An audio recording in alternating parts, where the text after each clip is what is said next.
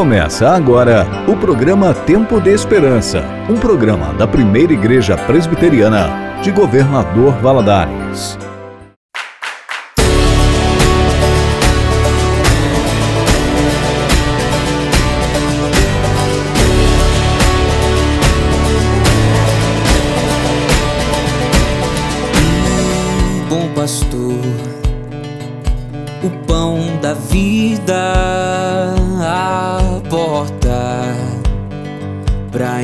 Entrar, ressurreição, videira real, caminho, verdade. A vida se manifestou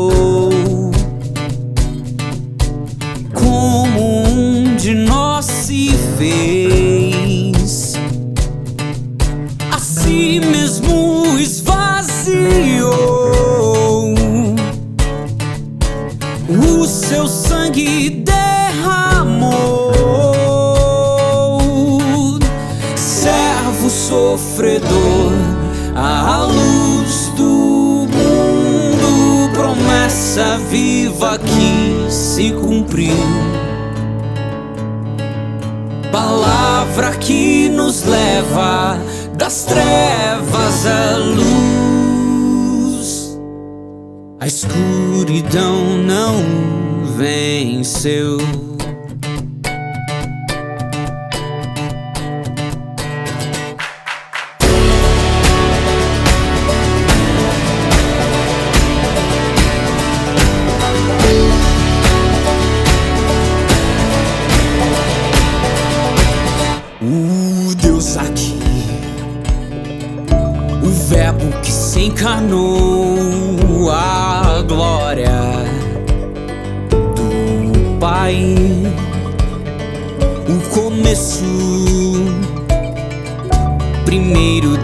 Criação e o sustento até o fim. A vida se manifestou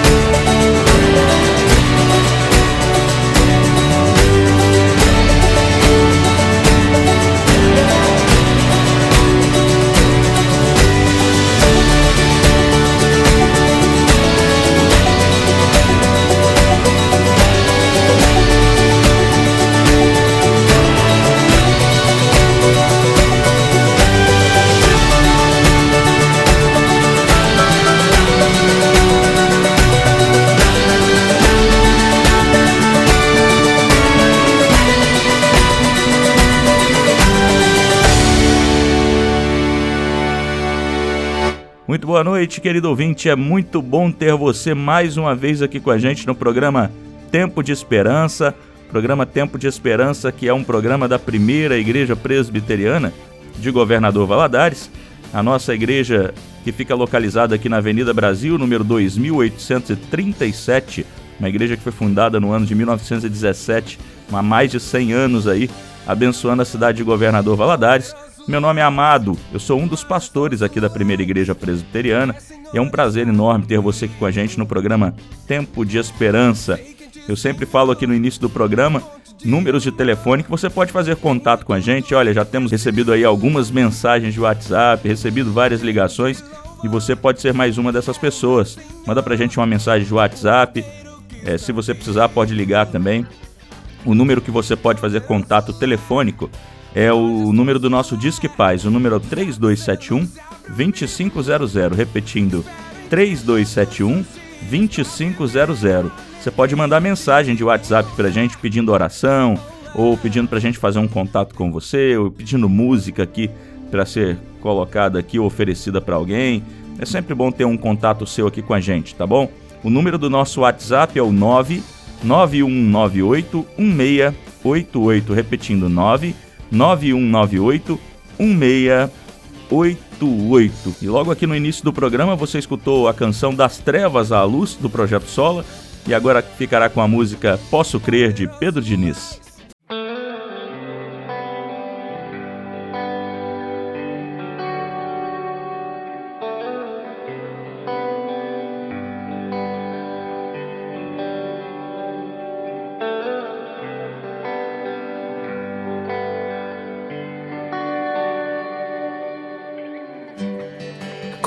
Difícil entender os planos de Deus pra mim. O que fazer? Estou aqui para aceitar o que o Senhor tem pra mim. Posso crer. Como é difícil entender os planos de Deus pra mim. O que fazer? Estou aqui para aceitar o que o Senhor tem pra mim. Posso crer, posso crer que os seus planos jamais me frustrarão.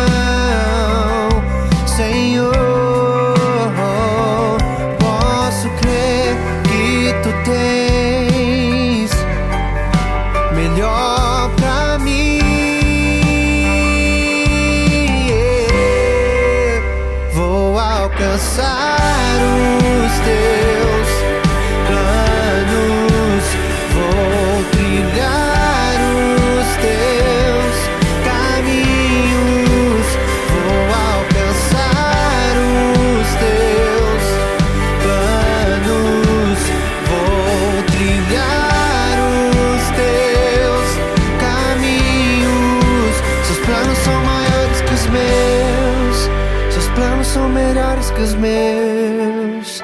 Eu acredito, eu acredito. Seus planos são maiores que os meus, seus planos são melhores que os meus. Eu acredito,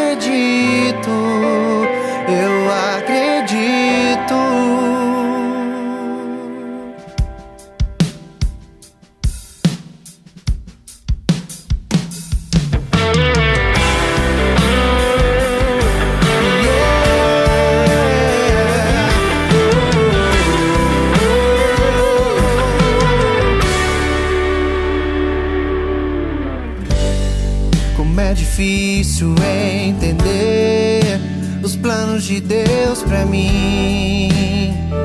O que fazer? Estou aqui para aceitar o que o Senhor tem pra mim. Posso crer, posso crer que os seus planos jamais me frustrarão,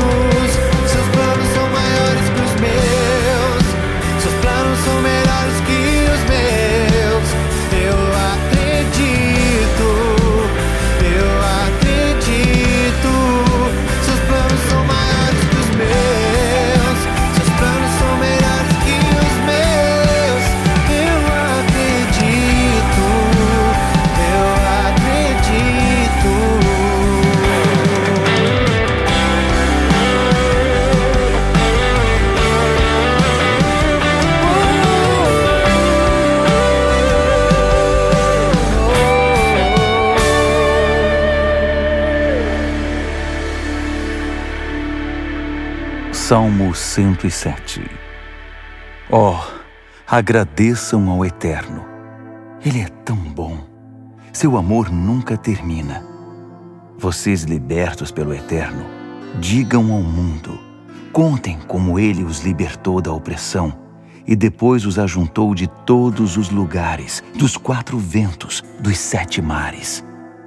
Alguns de vocês peregrinaram anos no deserto procurando, mas não encontrando, um bom lugar para viver, famintos e mortos de sede, cambaleantes à beira da exaustão. Então, no seu desespero, vocês clamaram ao Eterno. Ele os livrou na hora exata. Ele pôs os pés de vocês numa estrada maravilhosa que os levou a um lugar agradável de se viver. Por isso agradeçam ao Eterno por seu maravilhoso amor, por sua misericórdia milagrosa para com os filhos que ama. Ele derramou filetes de água pelas gargantas secas. O sedento e o faminto conseguiram muita comida.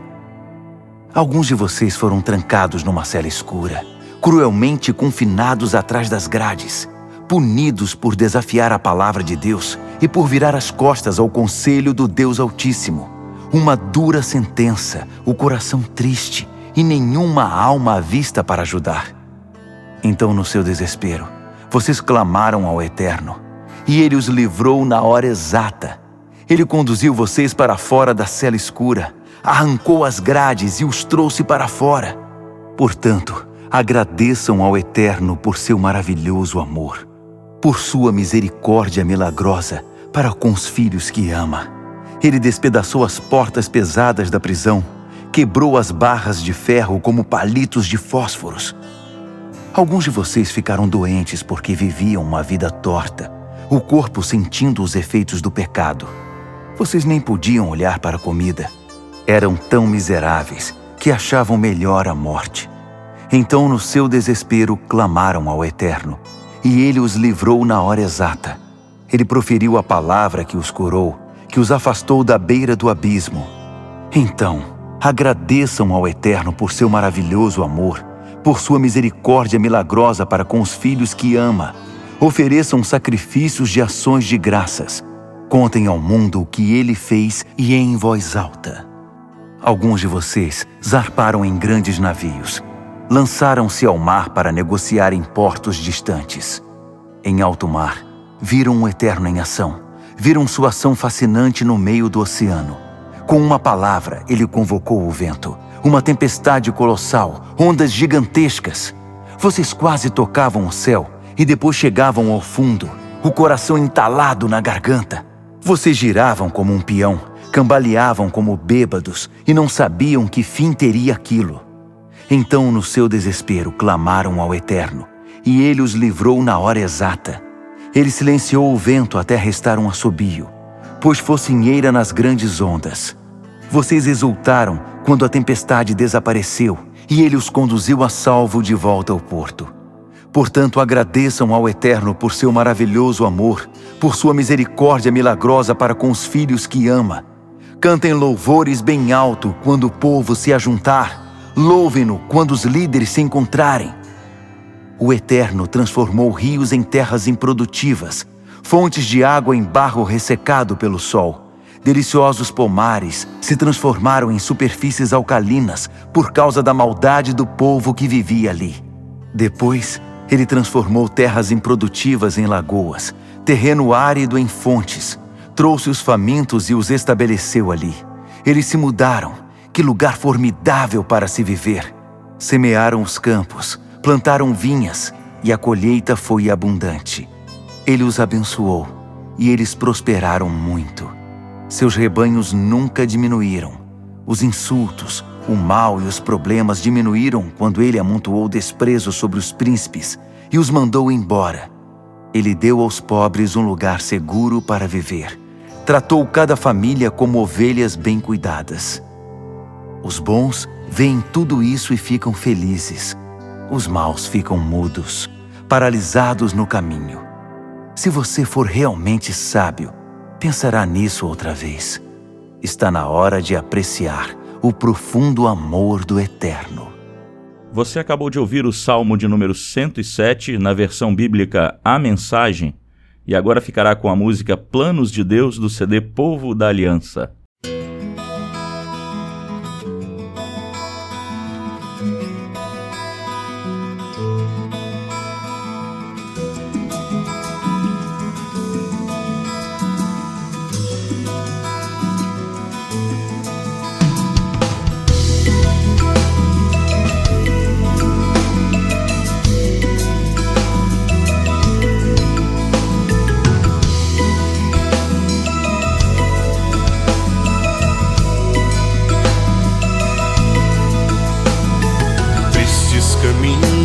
Que a vida nos dá e a esperança que cedo vai. São espinhos que a rosa tão bela não pode evitar. Tristes momentos, cenários sem cor e a incerteza que não se vai. São os ventos que trazem aos olhos o choro e a dor.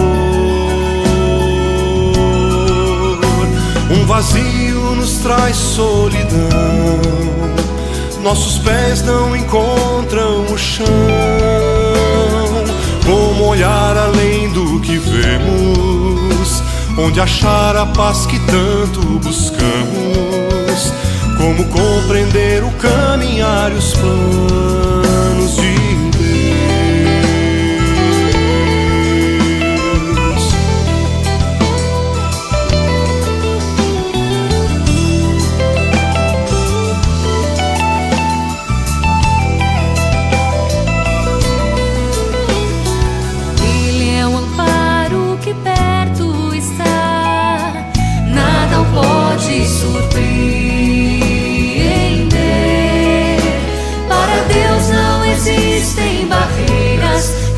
possam frustrar. Ele é a rocha, a certeza da paz, nada o pode estremecer. Não há quem lhe ensine o caminho ou questione o que faz.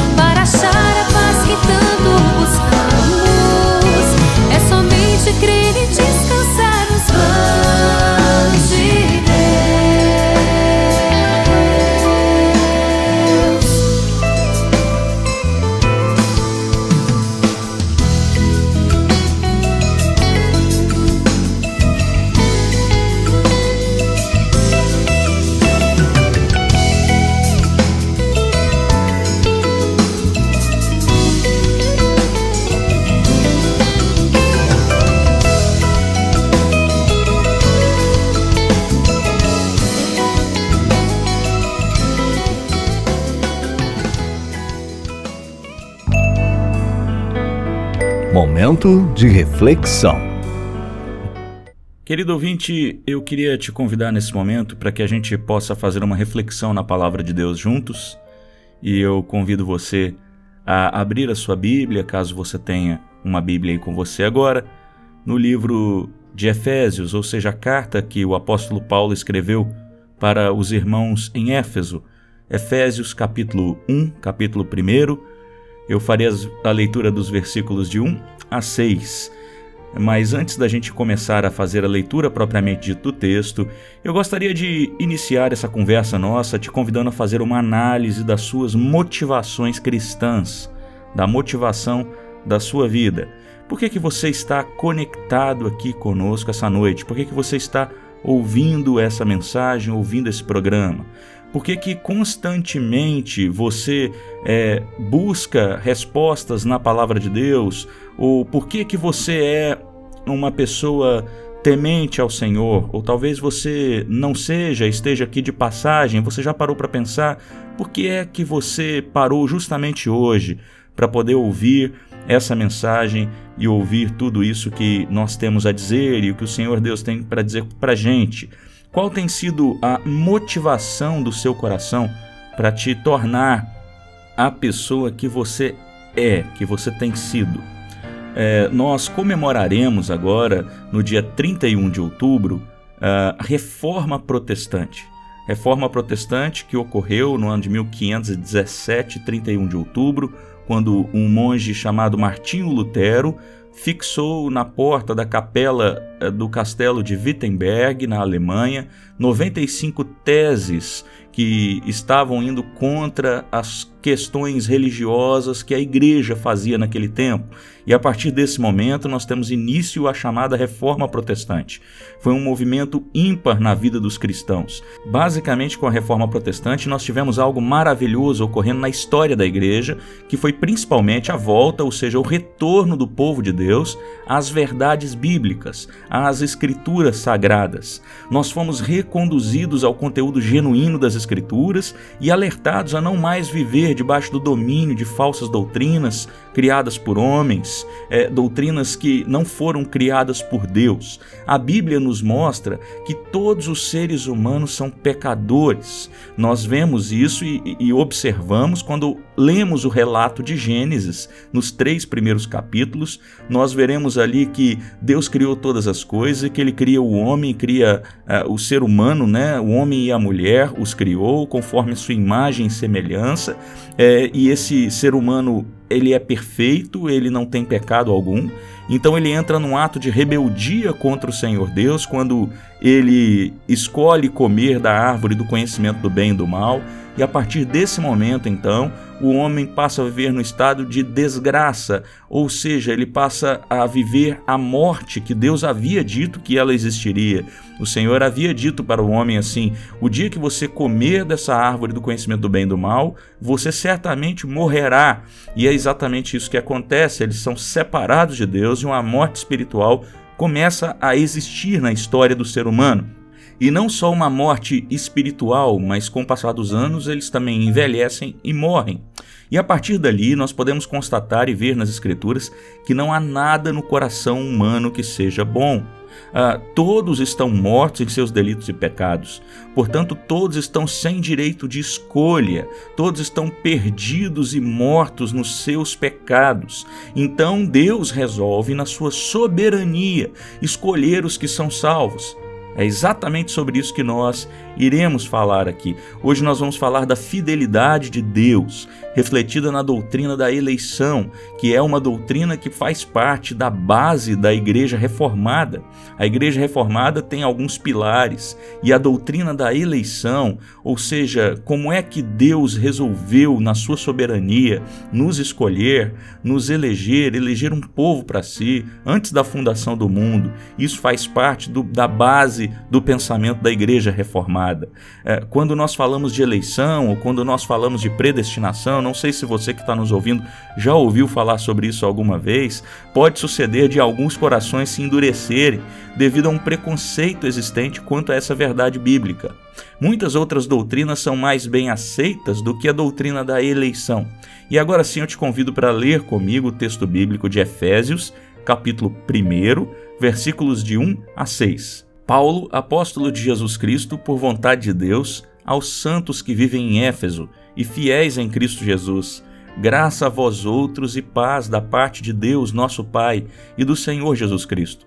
Bendito o Deus e Pai de nosso Senhor Jesus Cristo, que nos tem abençoado com toda sorte de bênção espiritual nas regiões celestiais em Cristo assim como nos escolheu nele antes da fundação do mundo, para sermos santos e irrepreensíveis perante ele, e em amor nos predestinou para ele, para a adoção de filhos por meio de Jesus Cristo, segundo o beneplácito da sua vontade, para louvor da glória de sua graça, que ele nos concedeu gratuitamente no amado.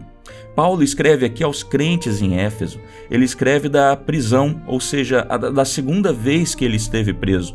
Paulo havia fundado essa igreja aqui em Éfeso e aparentemente os irmãos estavam angustiados e preocupados porque ouviram dizer que Paulo estava preso. Então Paulo escreve a esses irmãos para informá-los que essa prisão estava de acordo com os planos de Deus.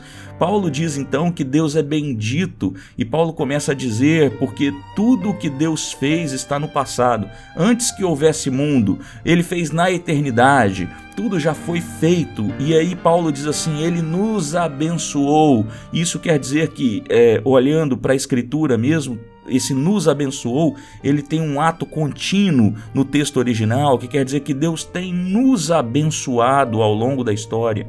Essa é a primeira razão pela qual Paulo dá graças a Deus e bendiz ao Senhor Deus. Deus tem abençoado com sorte de bênçãos espirituais que estão relacionadas com a eternidade, com o mundo vindouro tem a ver então com um novo céu e nova terra, tem a ver com a glória juntamente com o Senhor Jesus Cristo são bênçãos celestiais. Paulo está se referindo aqui a um mundo invisível, a um mundo celestial. É um mundo real, só que esse mundo ele é invisível e ele está entrelaçado ao nosso mundo material. Todas essas bênçãos foram dadas em Cristo. E Paulo, ele vai enumerar essas bênçãos pelas quais ele está bendizendo o Senhor Deus aqui no início da sua carta. É, e a primeira bênção que ele enumera, são duas bênçãos que ele cita aqui nesse trecho que a gente leu, e a primeira bênção é a escolha de Deus. Ele vai dizer assim no versículo 4: Assim como nos escolheu nele, antes da fundação do mundo, para sermos santos e irrepreensíveis perante ele. Para muitos, essa lista de Paulo ela está equivocada. Quando a gente fala que Deus elegeu e que Deus escolheu antes da fundação do mundo, isso causa estranheza em muitas pessoas. E eu não sei a respeito do que você pensa, eu não sei o que você pensa com essa, a respeito dessa escolha, dessa eleição. Mas através desse texto que nós lemos aqui, vemos que para Paulo a eleição de Deus era motivo de júbilo, era motivo de gratidão, de alegria no coração. E aí a gente precisa fazer algumas observações com relação a essa escolha de Deus. A primeira observação, e que a gente vê aqui no texto, é que essa escolha foi feita antes da fundação do mundo, ou seja, ela não foi baseada no nosso comportamento, no nosso mérito, na nossa moralidade, nem na nossa fé. Quando Deus fez essa escolha, o mundo ele nem existia ainda. É isso que a Escritura está dizendo. Foi feita antes, da, antes do mundo existir, antes de Deus criar o mundo. E a segunda coisa aqui que nós temos que destacar é que essa escolha ela foi feita em Cristo. Deus, ele não nos informa sobre o critério pelo qual ele usou para efetuar essa escolha. É, com certeza que não é um mérito nosso. Não é a nossa obra, não é a presciência de Deus, ou seja, que ele previu quem que haveria de crer. O que nós vemos claramente aqui é que Deus escolheu em Cristo Jesus Cristo é a chave para a gente entender esse mistério. Então, o propósito de Deus era dar ao seu filho e, através dele, um povo que fosse seu. E é a partir daí que nós temos a igreja. Deus elege esse povo para que seja santo e irrepreensível perante ele. E a escolha de Deus não foi para que esse povo pudesse viver de qualquer maneira, mas Deus escolheu esse povo para esse povo viver de maneira santa, de maneira irrepreensível nesse mundo aqui. E quando nós falamos irrepreensível aqui, nós não estamos falando de perfeição, porque os eleitos também pecam, os servos de Deus também pecam, mas o alvo de Deus é que esse povo não seja conhecido por ser um povo mentiroso, por ser um povo fofoqueiro, desonesto, imoral, desobediente, avarento, perverso, impuro, pervertido, mas que seja um povo que ama a Deus e quer fazer a sua vontade. Foi para isso que Deus escolheu esse povo. E as implicações disso são muito sérias. Existem pessoas que se, que se acham eleitas, mas a vida delas não demonstra essa eleição. Uma pessoa pode viver uma vida terrivelmente promíscua, com as características descritas acima e ainda ter a coragem de dizer que é um eleito de Deus só porque é membro de alguma igreja. É, quando Deus chama o escolhido, ele opera em seu coração com o novo nascimento e em seguida com a santificação. E, e onde não há vida de santidade, não há escolha. Não é a nossa santidade que dirá para a gente que nós merecemos ser escolhidos por Deus, mas a escolha de Deus é que vai produzir em nós uma vida de santidade. Ele nos escolheu antes da fundação do mundo, para que nós fôssemos santos e para que nós fôssemos irrepreensíveis. Portanto, você que está nos ouvindo essa noite aqui, talvez você não seja um cristão, talvez você não tenha conhecimento da palavra de Deus e seja a primeira vez que você te, esteja ouvindo isso. É, a palavra diz que todos são pecadores, todos nós somos pecadores. Então, esse vazio que você sente no seu coração, essa angústia que você sente, ela só pode ser preenchida por Cristo Jesus. E, e talvez você esteja querendo tomar uma decisão por Cristo, você esteja sendo chamado por Ele, você esteja sentindo nesse momento que o seu coração está enxergando Jesus de outra forma, mas aí de repente bate um desânimo no seu coração e você pensa: não, mas eu sou pecador demais, eu sou corrupto demais, eu não tenho condição nenhuma, eu não, não mereço de jeito nenhum estar com o Senhor, e de fato você não merece, como eu não mereço, mas o que você tem que enxergar é que Jesus Cristo, ele pagou o preço pelos nossos pecados. E, e se você está crendo nele, é porque você é um eleito dele, para que a partir de agora você busque uma vida de santidade. Você não precisa consertar a sua vida primeiro, para poder depois crer em Jesus e se acertar com ele, porque você jamais será merecedor dos céus e da terra, você jamais será merecedor do novo céu e nova terra, da misericórdia, da salvação em Cristo Jesus, pelas suas obras, porque as suas obras não valem nada diante de Deus. É a obra de Cristo que vale. E é a partir do momento que você toma uma postura por Cristo, que ele entra no seu coração, é que você tem condição de viver uma vida mais santa diante dele. Então, nós queremos falar aqui a respeito de uma segunda bênção agora também, que Paulo descreve aqui nessa carta. A primeira é a eleição e a segunda é a predestinação. Acompanhe comigo o versículo 5.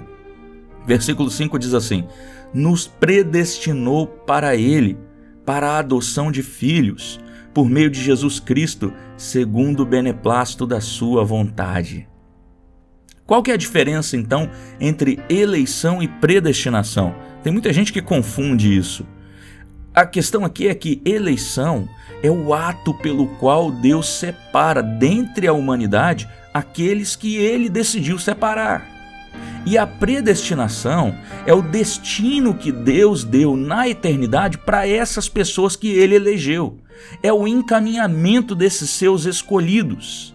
E qual é o destino desses eleitos? Ou melhor, para que que Deus predestinou os eleitos? Para ele, para sermos sua propriedade para estarmos com Ele eternamente, para gozarmos de Sua companhia, ou seja, Ele nos predestinou para a adoção de filhos, Ele nos adota como seus filhos. Veja só, nós fomos escolhidos e predestinados para sermos da família de Deus, para sermos protegidos, amados e queridos por Ele.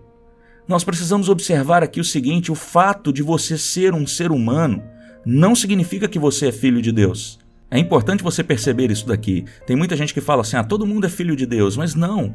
Os homens, no modo geral, né, os homens, mulheres, o ser humano de maneira geral, ele, eles não são filhos de Deus, eles são criaturas de Deus. Somente os eleitos e predestinados podem ser considerados filhos de Deus e são filhos por adoção. E quanto a isso, nós vemos no texto de 1 João, capítulo 3, versículos 9 e 10, o seguinte: Todo aquele que é nascido de Deus não vive na prática de pecado, pois o que permanece nele é a divina semente. Ora, esse não pode viver pecando porque é nascido de Deus. Nisso são manifestos os filhos de Deus e os filhos do diabo. Todo aquele que não pratica justiça não procede de Deus, nem aquele que não ama seu irmão. Portanto, para você ser considerado como filho de Deus, é preciso haver regeneração, é preciso haver o chamado especial de Deus sobre os seus eleitos. Não havendo esse chamado da parte de Deus, ninguém quer ser filho de Deus. Todos preferem ser filhos do diabo, porque é isso que a Escritura diz. Porque aqueles que não são filhos de Deus, que não têm Jesus como Senhor e Salvador, eles são filhos do diabo. É, e observe uma coisa aqui interessante: se você colocar uma mesa em um terreno, uma mesa grande, e cá numa ponta da mesa você colocar as comidas mais deliciosas que você consegue pensar aí na sua mente agora, e lá na outra ponta da, daquela mesa enorme de 5 metros de comprimento você coloca um pedaço de carniça fedorenta E aí você pega um urubu e joga esse urubu para cima. Para onde você acha que esse urubu irá? Para as comidas maravilhosas de uma ponta ou para o pedaço de carniça da outra? Certamente o urubu irá voar para a carniça. Esse é o livre-arbítrio que nós temos o livre-arbítrio do urubu. Assim como o urubu que só quer a carniça, o homem que não é chamado por Deus, ele só quer coisas más. A gente só busca a perdição o tempo todo, a gente só busca as obras e os desejos do nosso coração e a gente não busca em momento nenhum, nenhum a Deus, ao Senhor Deus. Nas Escrituras nós vemos que não há quem busque a Deus, não há quem faça o bem, nenhum sequer. Mais uma vez, nós vemos aqui o apóstolo Paulo frisando que foi por meio de Jesus Cristo, ou seja, Jesus Cristo é o mediador entre Deus e os homens. E por fim, nesse versículo aqui, nós vemos que Deus fez isso pelo beneplácito de sua vontade, ou seja, pelo bom prazer da sua vontade. É, talvez você se pergunte, por que é que Deus fez isso? Deus sabia que Adão iria pecar? Sim, ele sabia. Deus sabia que o mal ia entrar no mundo? Sim. Deus sabia que o homem por si mesmo ia querer ir para o inferno, porque não quer se arrepender? Sim, ele sabe. É claro que sim. Então, por que Deus criou o mundo assim mesmo? Ele criou segundo o beneplácito da sua vontade para louvor da sua glória. Deus, ele dá a eternidade, ele sabe de tudo. Nada acontece sem que seja a sua vontade. Deus sabia da entrada do mal do mundo e, e a entrada do pecado no mundo. Ele sabia da escolha de Adão. Ele não tinha outra maneira de Deus receber toda a glória senão por um povo redimido, livre do pecado, porque no reino dos céus não haverá pecado. No paraíso havia possibilidade de pecar com, com Adão lá no Éden, mas no novo céu e nova terra não haverá mais essa possibilidade de pecar. A doutrina da eleição ela é difícil para a natureza humana, mas uma coisa é certa, ela não é antibíblica. Não diga que essa doutrina é do diabo, como foi afirmado aí um tempo atrás por um pastor famoso na televisão, porque essa doutrina ela está na Bíblia. Você pode dizer que não compreende essa doutrina, mas ela está na Bíblia. Ah, ah, você pode dizer que é, você não está compreendendo, não entende, mas não diga que ela não está na Bíblia, porque ela está. A sua salvação, ela não vai depender de compreender essa doutrina, mas de você receber a Jesus Cristo como Senhor e Salvador da sua vida. Saiba que se você crer em Jesus como Senhor e Salvador, é porque você é um eleito e predestinado da parte dele. A salvação pelos nossos pecados e, e, e, da condenação de nossos pecados, essa salvação do inferno eterno e do tormento eterno, é um dom de Deus. Paulo, também escrevendo aos Efésios mais à frente, no capítulo 2, versículo 8, ele diz assim: pela graça sois salvos, mediante a fé, e isso não vem de vós, é dom de Deus. A salvação é obra de Deus Pai. E ele planejou isso antes da fundação do mundo. Ele planejou tudo em amor e ele elegeu e predestinou um povo para ser seu filho e, e para viver com ele eternamente. Se você faz parte desse povo, a nossa vocação então é ser santo e irrepreensível. A sua vocação é: seja santo e irrepreensível. Quem diz que é predestinado, mas vive uma vida contrária aos preceitos de Deus, não é um eleito. Ou ainda não foi convertido por Deus, porque o eleito verdadeiro, é, ele foi humilhado até o pó, ele sabe que merece o inferno, mas que por um ato de misericórdia de Deus ele foi salvo. Quando o crente tem consciência de que foi eleito e predestinado e, e tem em seu coração com certeza aparece uma enorme gratidão a Deus por conta disso. A base para que eu ame os meus irmãos é essa: saber que nós fomos escolhidos pelo mesmo Deus. Não tem diferença de igreja, nós todos estamos nivelados aqui. Uma coisa errada que muitos dizem é crer na predestinação imobiliza a igreja para evangelização e missões. E, e eu digo para você que é o contrário.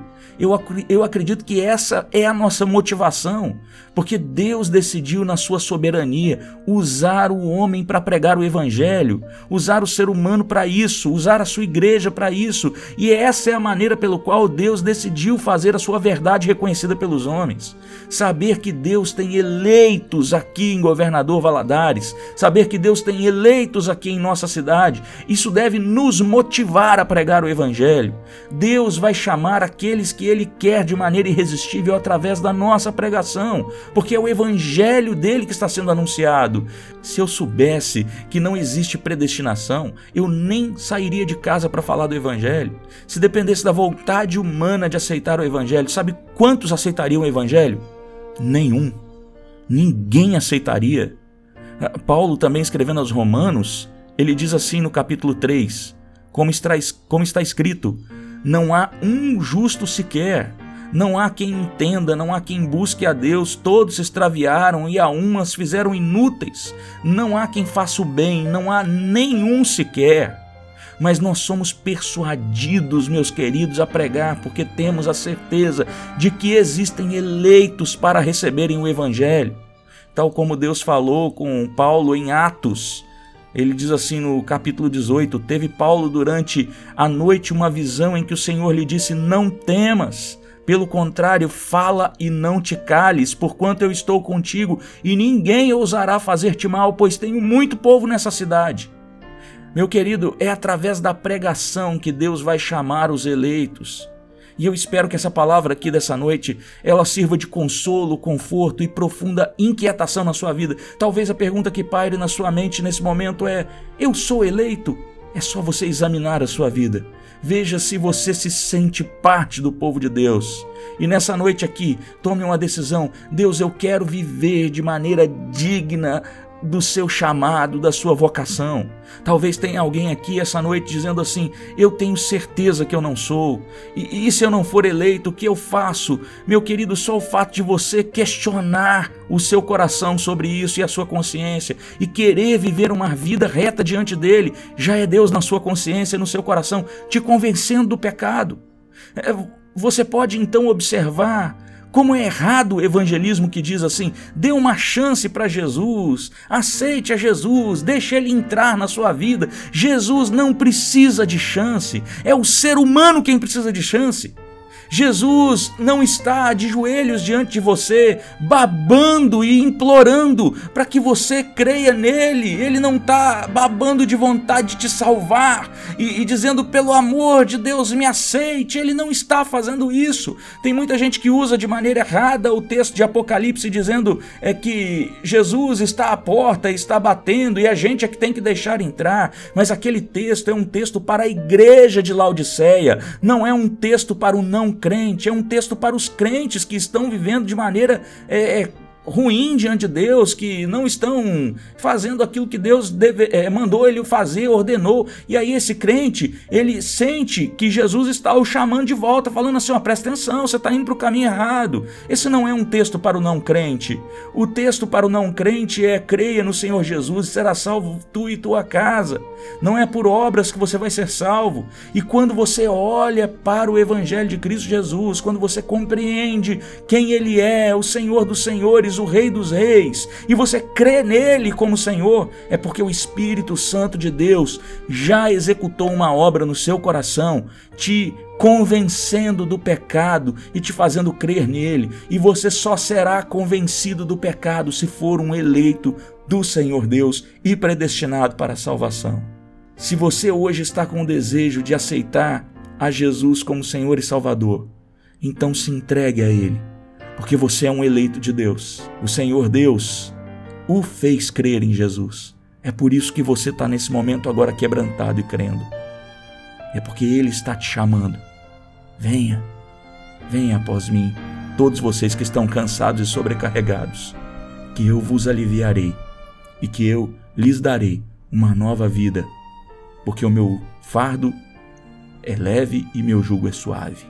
É isso que o Senhor Jesus está dizendo vamos caminhar na direção de Cristo, entendendo que Ele é Deus e que Ele já pagou o preço pelos nossos pecados. Que Deus nos abençoe, tenha uma excelente noite.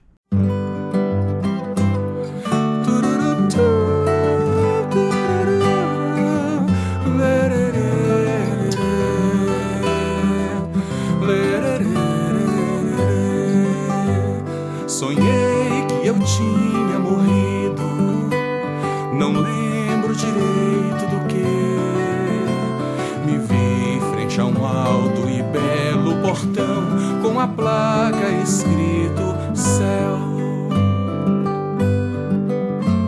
Bati com certo receio. Um anjo saiu pra atender. Me disse, pois não, eu falei, quero entrar, pois aí é o meu lugar. O anjo me disse, curioso, eu não acho seu nome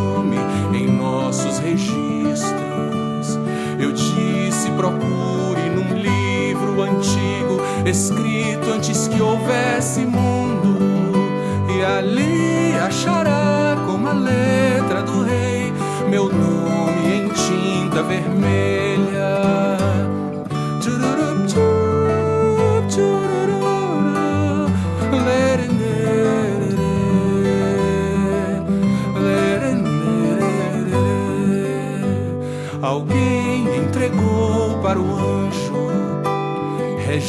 Registros que eu reconheci, compêndio de todas as leis que eu quebrei e os pecados que cometi. O anjo olhava os registros, visivelmente assustado,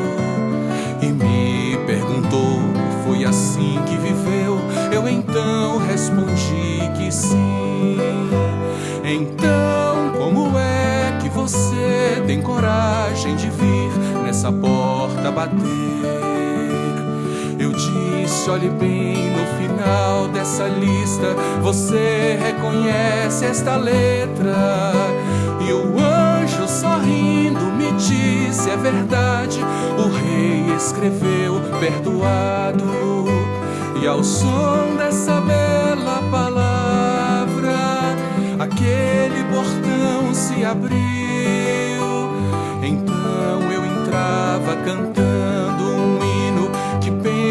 O sonho acabou. Ficaram comigo aquelas palavras. Primeiro eu quero ver meu Salvador.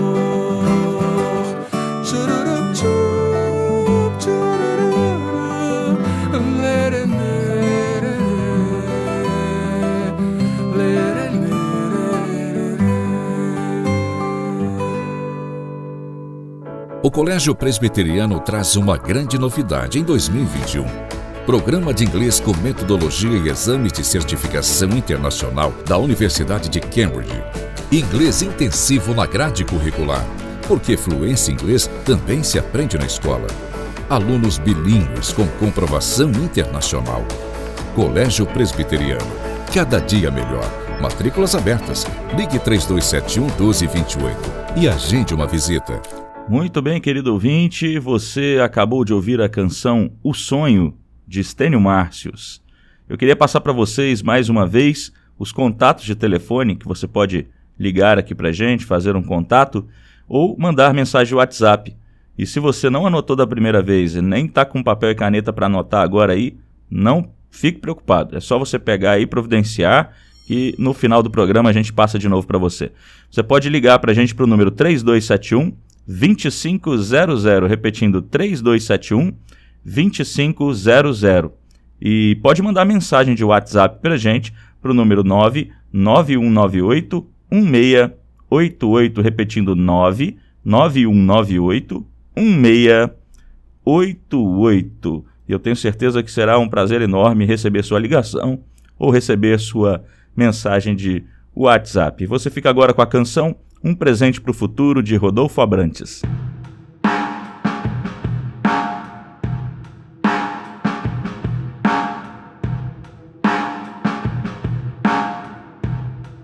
Dá-me ouvidos pra ouvir, dá-me olhos pra ver, um coração pra sentir teu espírito que me chama. Dá-me ouvidos pra ouvir, dá-me olhos pra ver, um coração pra sentir teu espírito que me chama.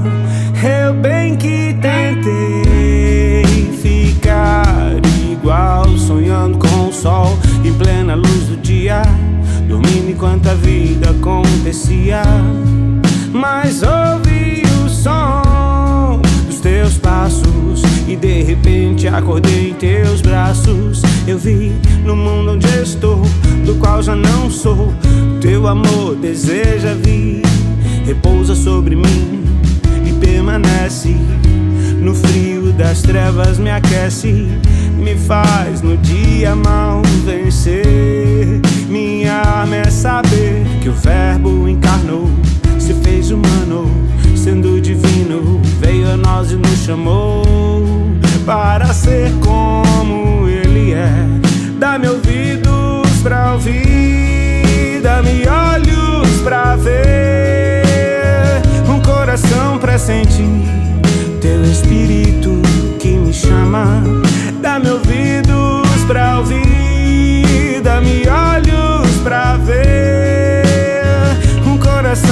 sentir. Teu espírito que me chama. Deixa o vento passar pra ver o que continua, o que ainda está no lugar. Espera a noite passar, pois a vida continua. Só quem procura pode achar. Como um bom toca-disco, o caminho é old school. Achei um tesouro jogado no lixo. Marcos antigos era o nome do livro, escrito por quem foi o que hoje eu sou. Ninguém notou onde todo mundo errou. Um professor que mal começou. E o desprezo pelas horas de voo das primeiras casas onde a luz. No seu olho tem um cisco, me disse um cego. Um segundo antes de cair no abismo. Como ovelha que conhece o pastor, só o som da sua voz me diz time to go. Ou como virgens despertando do sono. Aí vem o noivo, eu dormi, mas prontamente saí ao seu encontro. Não me distraí com outros. Meu tempo de espera eu guardava. Olho na reserva, desenterra hoje o que o céu te deu. Prepara um presente pro futuro que nasceu nas ruas e palácios. Aumenta o som no máximo e roda até cair. Dá-me ouvidos pra ouvir, dá-me olhos pra ver, um coração pra sentir teu espírito que me chama. Dá-me ouvidos pra ouvir, dá-me olhos pra ver, um coração pra sentir teu espírito que me chama. Dá-me ouvidos pra ouvir,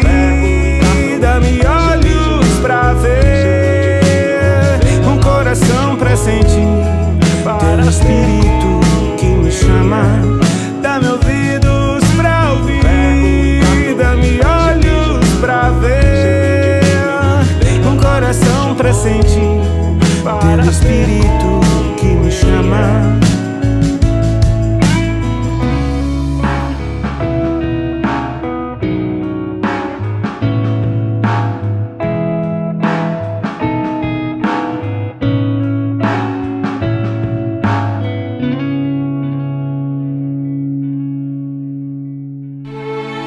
Momento de oração. Meu irmão e minha irmã, nós vamos orar ao nosso Deus. Quero convidar você a fechar os seus olhos. Nós teremos um momento de intercessão juntos ao nosso Deus agora. Senhor nosso Deus, nós louvamos o nome do Senhor porque o Senhor é bom e porque as suas misericórdias duram para sempre.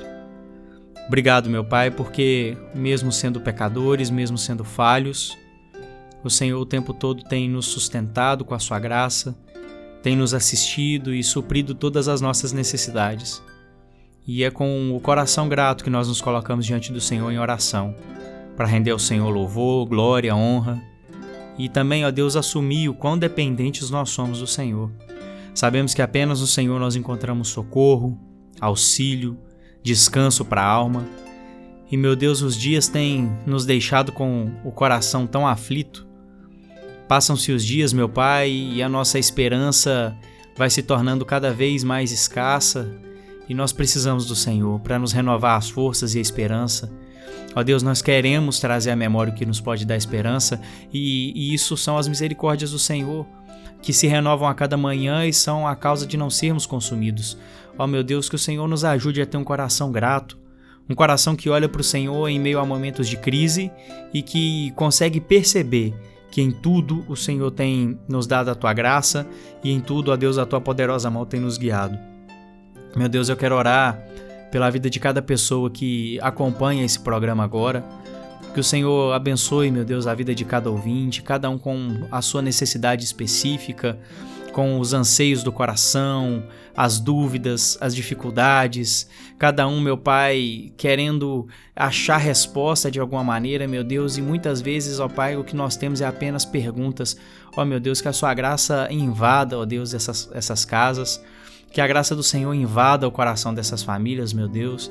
E se alguém que nos ouve nessa noite ainda não, não teve um encontro verdadeiro com o Senhor, ó meu Pai, que nesse momento haja conversão, que haja quebrantamento, meu Deus, que haja uma consciência real do pecado, meu Deus, e da necessidade da salvação em Cristo Jesus. Meu Pai, nós imploramos essa graça ao Senhor. Nós oramos também, ó Deus, pela vida do teu povo, da tua igreja, meu Deus. Ó meu Pai, fortalece a tua igreja nesses momentos de crise, a tua igreja que sofre ataques, que sofre perseguições. Ó meu Senhor, que o Senhor fortaleça a fé, que o Senhor levante homens que temem ao Senhor para para poderem, ó Deus, é, é, liderar o rebanho do Senhor, serem líderes nas igrejas. Meu Pai, que o Senhor abençoe a nossa nação, o cenário político, ó Deus, da nossa nação. Ó meu Pai, nós já não aguentamos mais ouvir casos e mais casos de corrupção, de criminalidade.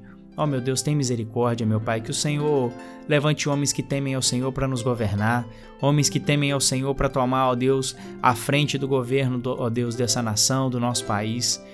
Meu Deus, que o Senhor abençoe também, meu Pai, a vida dos profissionais de saúde que tem se empenhado, meu Pai, nesse tempo de pandemia para cuidar da vida das pessoas, se expondo, meu Pai, se colocando ali na frente para muitas vezes é, é, serem até contaminados com o vírus, meu Deus, e, e consequentemente contaminarem pessoas queridas.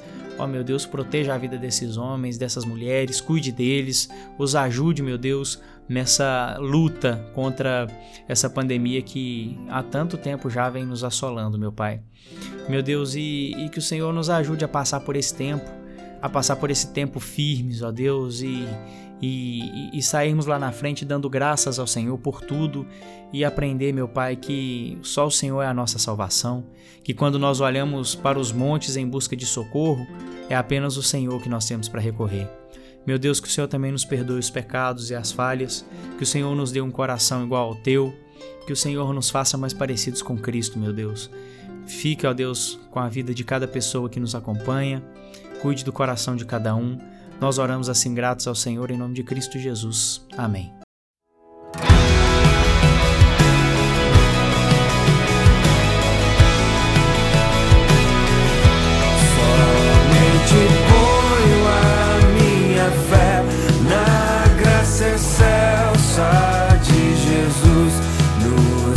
Meu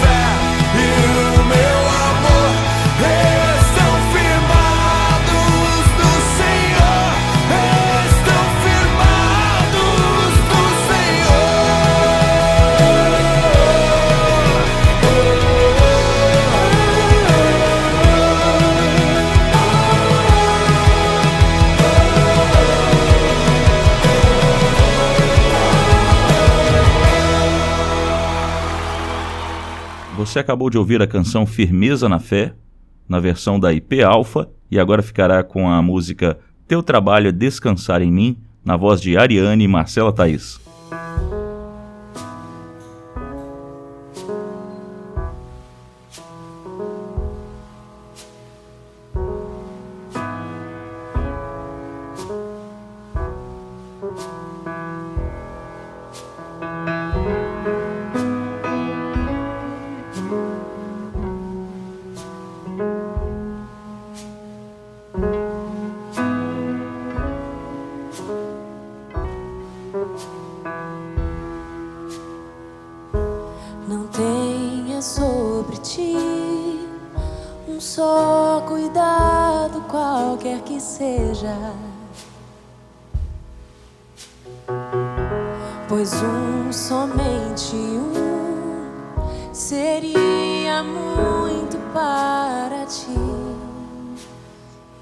diz.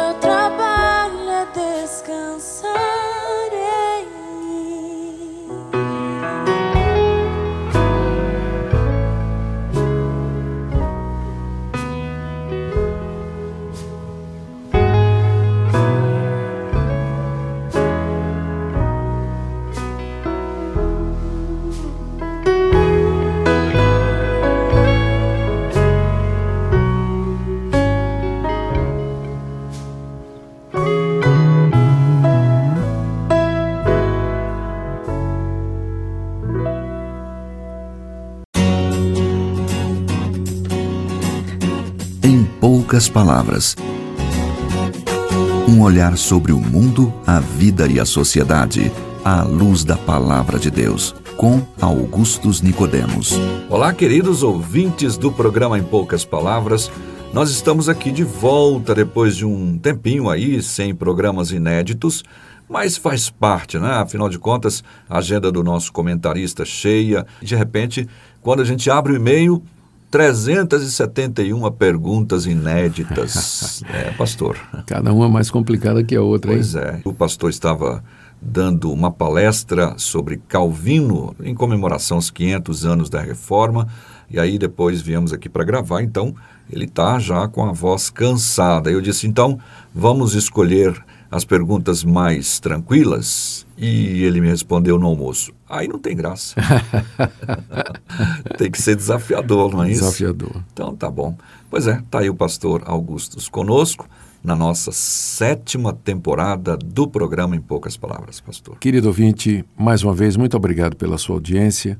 Nathan, eu tenho viajado o Brasil afora e em todo lugar eu tenho encontrado pessoas que mandam abraço para você. Eu agradeço. Diz que gostaria de conhecer a, a voz por detrás do, do nome Nathan Matias.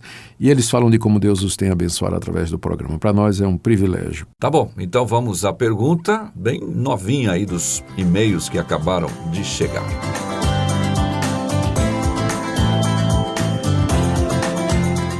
E a pergunta de hoje é do Danilo. Ele enviou aqui a sua pergunta e no e-mail não tem lá o sobrenome, mas ele vai se identificar pela pergunta.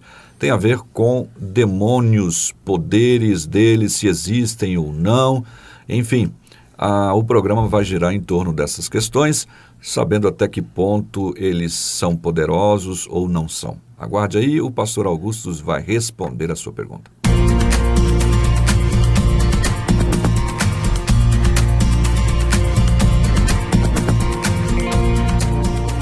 Então o Danilo, ele escreve, gostaria de saber mais a respeito das bases bíblicas com relação à questão dos demônios. Existe realmente algum tipo de hierarquia como os anjos? E se eles têm o poder de fazer milagres como curas ou transformações no estado físico das coisas, enfim, como ferro em ouro ou fomentar doenças nos corpos das pessoas, ou até curar doenças, né, também. Uhum. Tá certo. Danilo, muito obrigado pela sua pergunta. Ela é uma pergunta bem ampla, não é? E uh, contempla aspectos da existência espiritual desses seres que eu creio que são objeto de questionamento também da parte de muita gente. Então vamos começar com a sua primeira indagação a respeito da existência de demônios. Todas as religiões do mundo falam a respeito dos, de seres malignos, maus e perversos que infestam o mundo espiritual ao redor das pessoas e que tem como objetivo procurar o mal delas e assim por diante. Uhum. O cristianismo não é exceção, com a diferença de que o cristianismo contém a revelação que o próprio Deus nos dá a respeito desses seres espirituais. É somente na Bíblia que nós vamos encontrar a verdade a respeito dos demônios.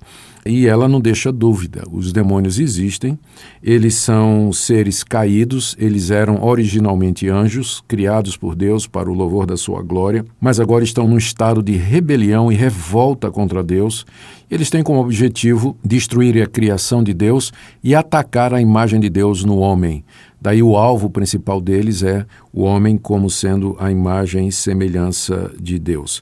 Os demônios, ao contrário de que muita gente pensa, é, os demônios não estão no inferno. Satanás não está no inferno. Uhum. A gente vê muito isso em filme é, de Hollywood, é, né? Verdade. Aquelas cenas do inferno, aquelas chamas, tudo. Em, Como se ele e, fosse o rei lá. Né? Lá de vermelho, chi, pá de chifre é. e, e, aquele tridente, né?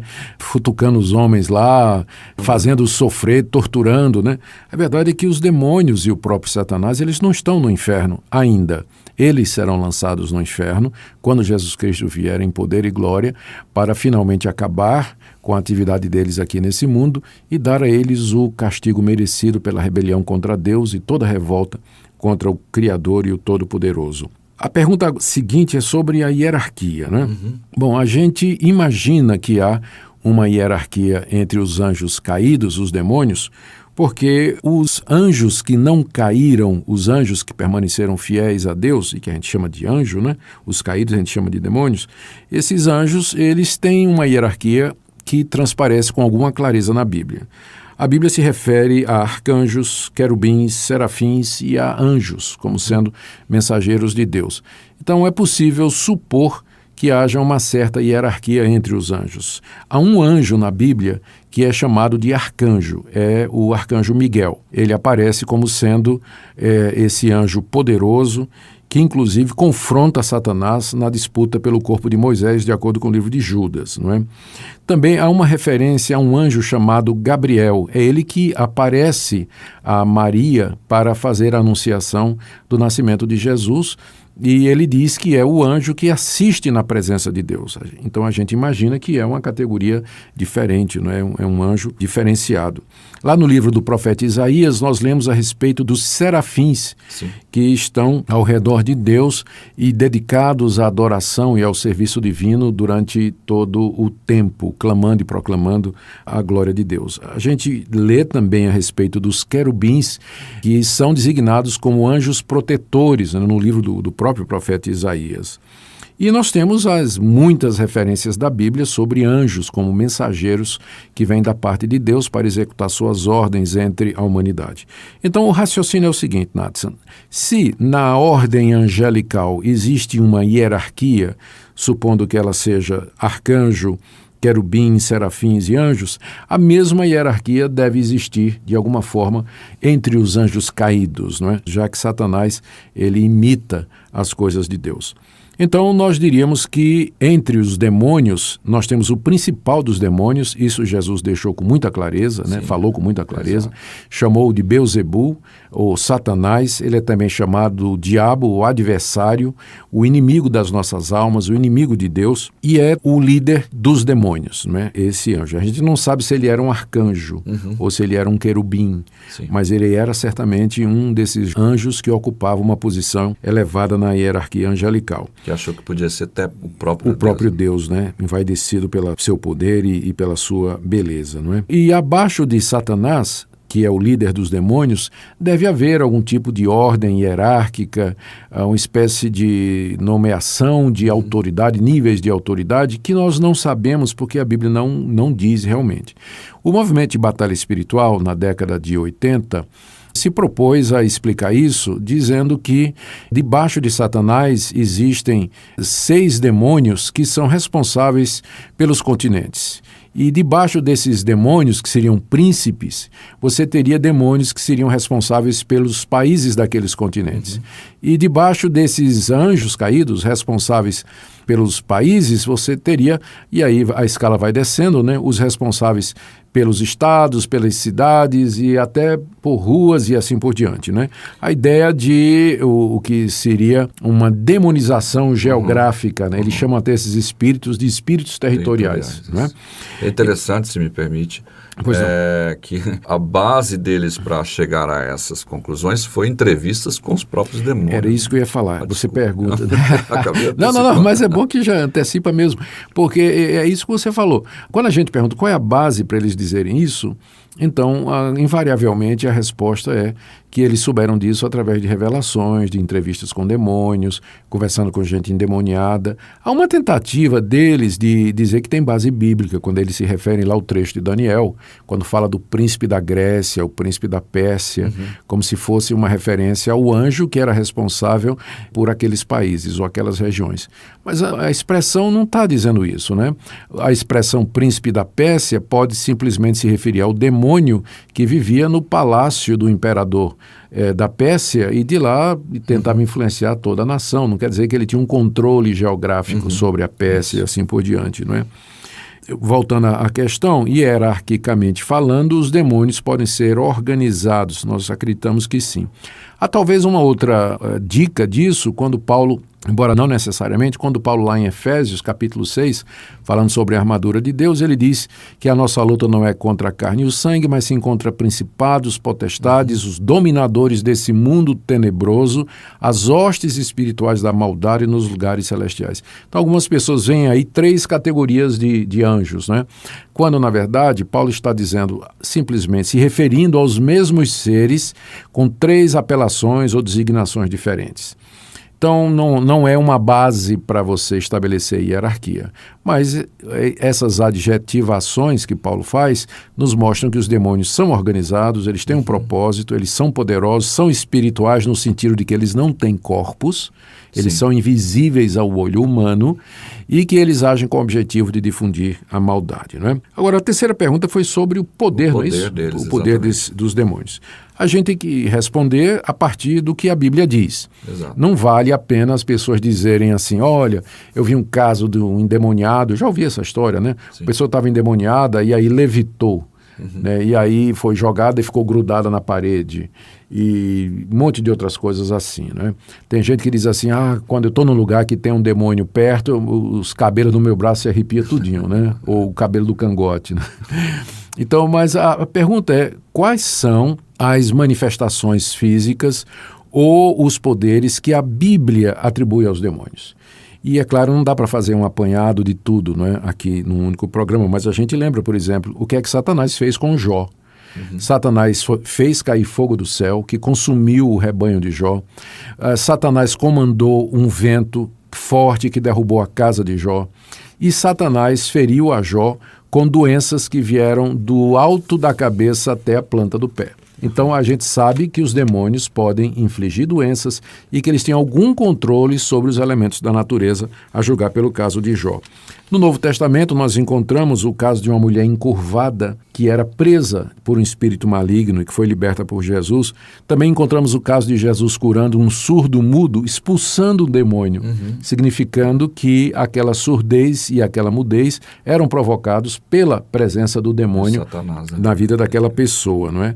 Paulo faz referência na 2 aos Coríntios capítulo 12 a um espinho na carne que ele tinha e que ele diz que era um mensageiro de Satanás.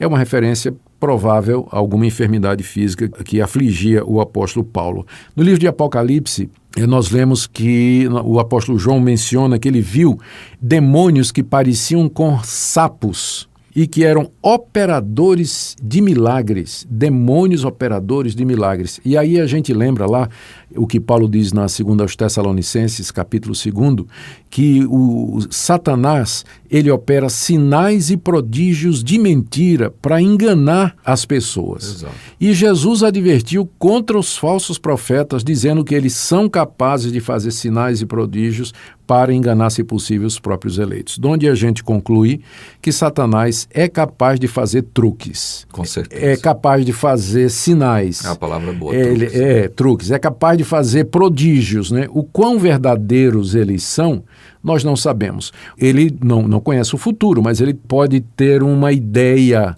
balizada a respeito do futuro. Isso explica porque é que endemoniados falam do futuro. Aquela moça endemoniada, lá em Atos 16, que acompanhava Paulo, né, gritando: Estes homens estão apresentando o caminho da salvação, diz lá o texto que ela estava possuída por um espírito de adivinhação. Ou seja, o diabo faz truques para enganar a vida das pessoas. A veracidade das curas feitas pelo diabo, eu não sei dizer. Eu não duvido que algumas delas sejam reais, mas o resultado disso é que a pessoa se torne escrava de Satanás. Fica confusa, né? Não é? E das artes dos poderes das trevas. Essa é a resposta. Ele não tem um poder como diz aquele pregador, né? Que faz um milagre, depois se conta a bênção que Deus fez, senão o diabo anula. Fica estranho isso, né? Essa eu nunca tinha ouvido, não. Ah, Terrível, né? bastante Que isso. coisa. Esquisito. Pois bem, obrigado então, pastor, pela resposta que nós tivemos aí ao nosso ouvinte, o Danilo. Danilo, muito obrigado pela sua participação e pelo seu e-mail. A gente volta num próximo programa. Muito obrigado pela sua audiência, querido ouvinte. Lembre-se, a única maneira de nos defendermos dos poderes malignos é tomando toda a armadura de Deus, a pessoa do Senhor Jesus, como nosso Senhor e Salvador. O Colégio Presbiteriano traz uma grande novidade em 2021. Programa de inglês com metodologia e exame de certificação internacional da Universidade de Cambridge. Inglês intensivo na grade curricular, porque fluência em inglês também se aprende na escola. Alunos bilíngues com comprovação internacional. Colégio Presbiteriano. Cada dia melhor. Matrículas abertas. Ligue 3271 1228 e agende uma visita. Querido ouvinte, nós estamos agora chegando no final do nosso programa e mais uma vez foi um prazer enorme ter você aqui com a gente no programa Tempo de Esperança.